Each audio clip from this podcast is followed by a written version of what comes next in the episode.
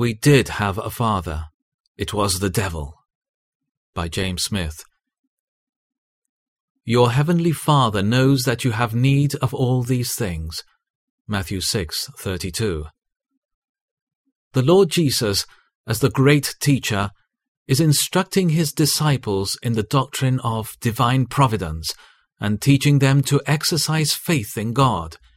He tells them that God feeds the sparrows and clothes the lilies, and therefore he will not neglect or refuse to feed and clothe his redeemed children.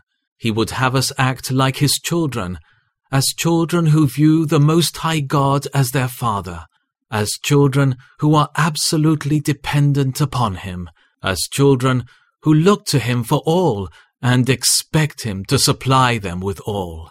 God is our Father. He has adopted us by His grace. We were by nature fatherless, so far as spiritual relationship is concerned. Or to be more correct, we did have a father. It was the devil. Said Jesus, You belong to your father, the devil. John 8:44. We were in an abject and dreadful condition.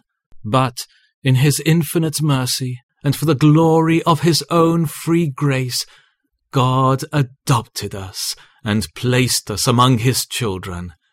We still have a heavenly Father who cares for us, and as the heaven is high above the earth, so far does God's relationship exceed all human relationships. To have God for our Father is the height of blessedness, it is the crowning privilege.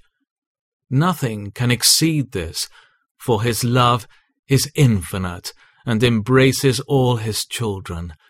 His love cannot change, for that would imply a change in his nature.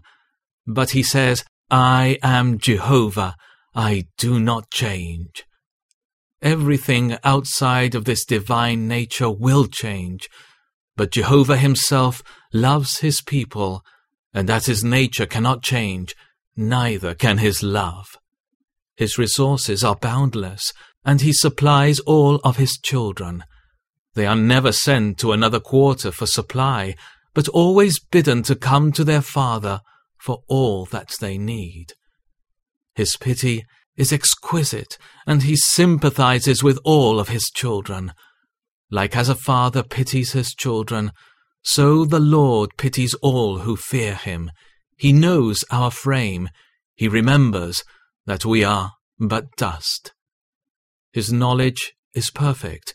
Therefore, he is fully acquainted with them all. All things are naked and open to the eyes of him with whom we have to do. He knows exactly where each one is, and each of their wants, woes, and wishes. For the eyes of the Lord run to and fro throughout the whole earth, to show himself strong on the behalf of all those whose hearts are sincere towards him. His strength is omnipotent and protects them all. He says, No one is able to pluck you out of my hand.